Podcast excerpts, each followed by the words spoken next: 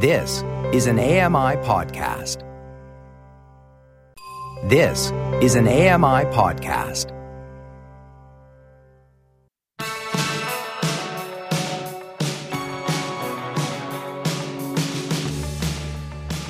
Welcome back. It's AMI Audio Live on location in Regina. We are enjoying the day celebrating the CNIB's 100th anniversary as they get ready to commence another 100 years we hope more.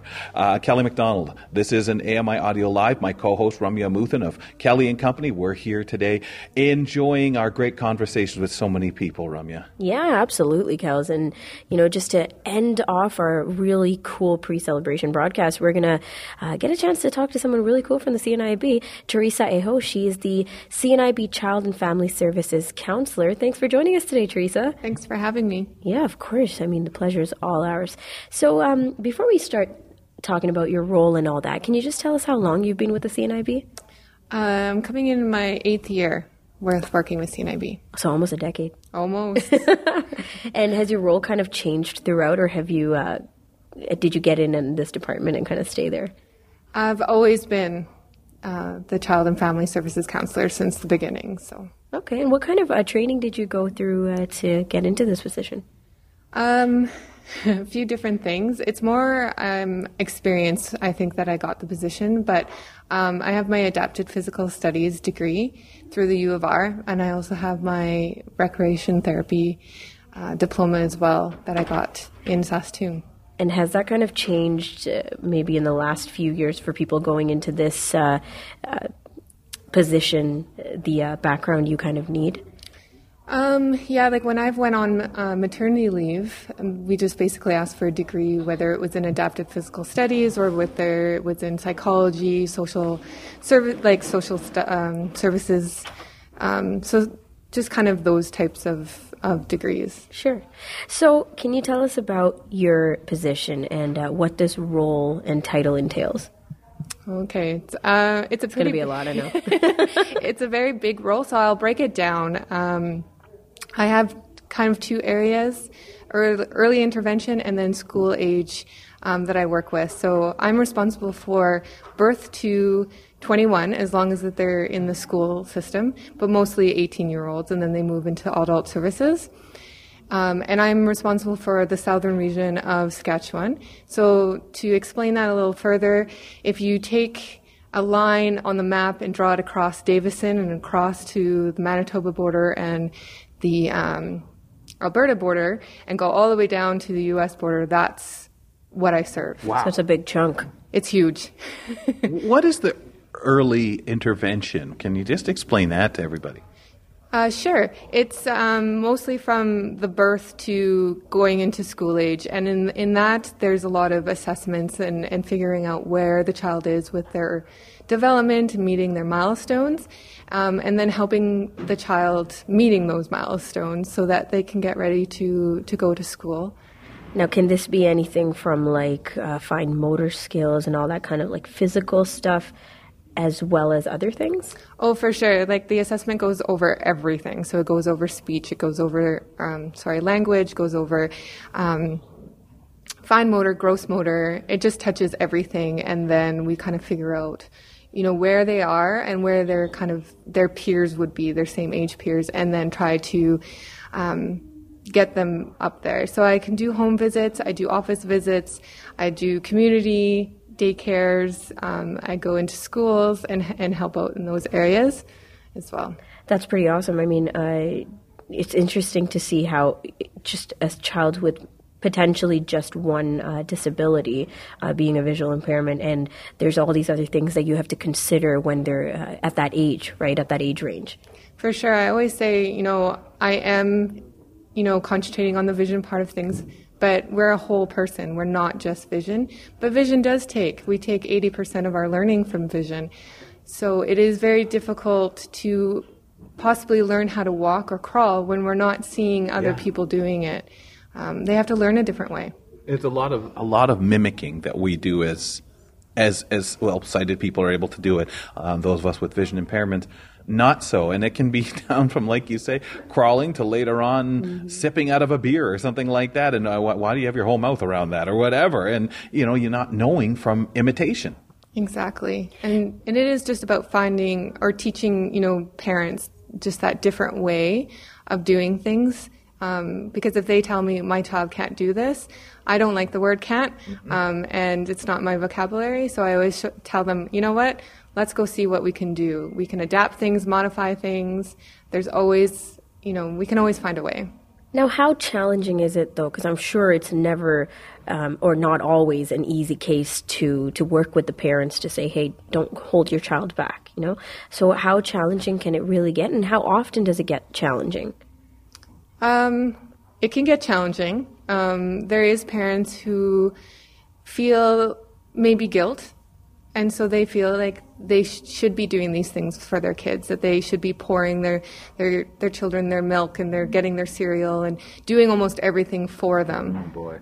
Um, and so it is about not, even though I work with the children, I know that I have to get their peer, their peers on board, um, their uh, siblings and their parents on board, so that they have the support group around them to be able to meet their goals. And so sometimes getting parents on board is difficult, but you know, when I sit down with the kids and I'm doing stuff with them and showing the parents what they can do, what they're capable of doing, it's a shift. The parents start realizing, oh my goodness, you know, my kid can do this and can Yeah. do it safely.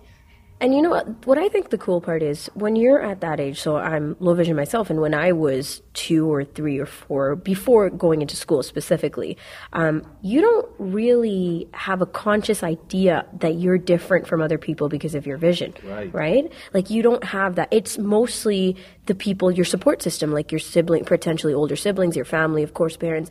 They know you're different, um, and you have a, a different challenges or obstacles that other kids may not have. But you, as a child, don't have that. So from that age, you're looking, or it, you know, looking back. It's good to have people like you intervening and saying, "Hey, no, you can do everything else that somebody else can, who doesn't have low vision." Yeah, and giving them the skills to do it. You know, kids want to be, they find their interests. You know, I work with kids who are, you know, skiing and um, they go fishing. They they do judo, and I think that's a great thing. of what we also offer in our summer, we have summer camps that we do as well, and we always try to pick activities that kids may not be exposed to or do. And so, and we take videos and um, pictures, and I'll I'll text those to parents going, "Look at here's your child doing judo," and they'll text me back going. Oh my goodness! Like, there must be some interesting positions you put them in, send the picture, and they, no, no, no, I don't want my kid doing that. And, and yet they see the smile on that child's face. Exactly. And then I get texts later saying, you know, they've enrolled their child into judo or karate. Um, Nice. so, or, you know, we take them horseback riding or take them, you know, sailing. And so then, then the kids, we are empowering the kids and giving them a voice because then they're going to their parents going, Mom, I want to do this. That's and, amazing. and that's important for us. So it is uh, kind of an important day and an important uh, week and time for the CNIB, uh, feeling that they've reached 100 years.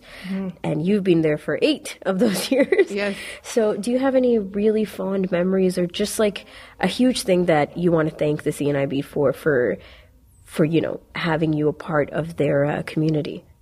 Yeah, I, you know, everyone thanks me for being in their lives and providing a service. Um, but really, I'm the one learning. I'm so grateful for CNIB to allow me to be in this position to meet the people I have, um, to be able to go into people's homes and be welcomed and have the experiences that I do has just been amazing. That's incredible. And uh, in terms of who you're working with and children, um, do you have any other roles that you want to tell us about? Uh, you were talking about early intervention and uh, some of the, the CNIB camps. Do you get involved in that as well, organizing them? Yeah, that's sort of how my role has sort of shifted. Um, Ashley, now the program lead, does take over camps, and I just come and help and hang out, um, where before I implemented them and planned them. So, but it's so great to just still be a part of camps and, and groups. Um, but with the school age, I'm very involved there when they're in schools and helping them out there um, to provide accessibility there. Um, but I'm also hoping to start up groups around literacy and Braille for some of the kids who are still learning and struggling and pairing them up with the older ones who are not struggling at Braille and doing very well. So that's my hopes for this year, anyways. Perfect. And any other positive message you want to leave uh, parents with? Well, I could leave them with several. tons, tons. Yeah. Um, I think just the biggest thing is just don't, you know, don't set up limitations. Just, you know, ask your child every day, what do you want to do today? And just try. I Try it with your kid Yeah. and see how things go. Teresa, thank you so much for joining us today.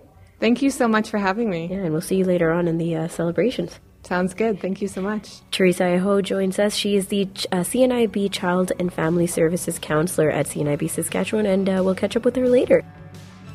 And that wraps up our AMI Audio Live edition, the first one today. We're going to step aside, Ramya Muthan, myself, Kelly McDonald, for a little while, but stick around. The celebrations from Ottawa with Dave Brown as your host are next. Listen in to how CNIB celebrates its 100th anniversary, and then we'll bring it back here to Regina around 7:30 Eastern. Enjoy. Thanks for joining us, and thanks to all of our guests here on the program. Stick around. The day continues.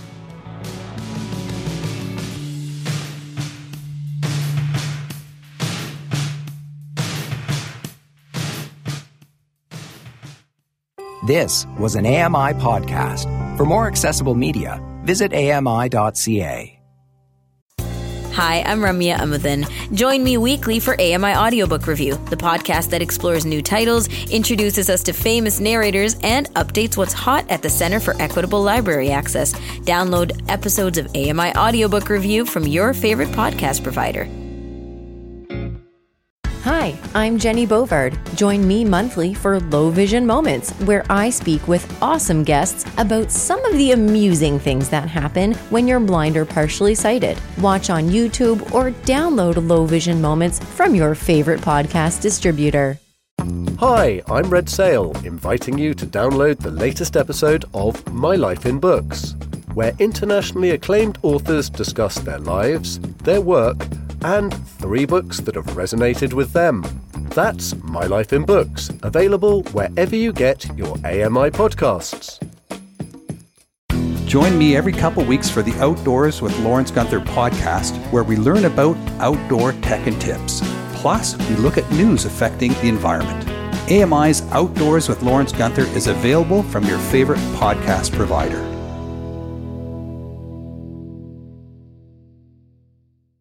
Join us weekly for The Pulse with host Joita Gupta, who brings us closer to issues impacting the disability community across Canada.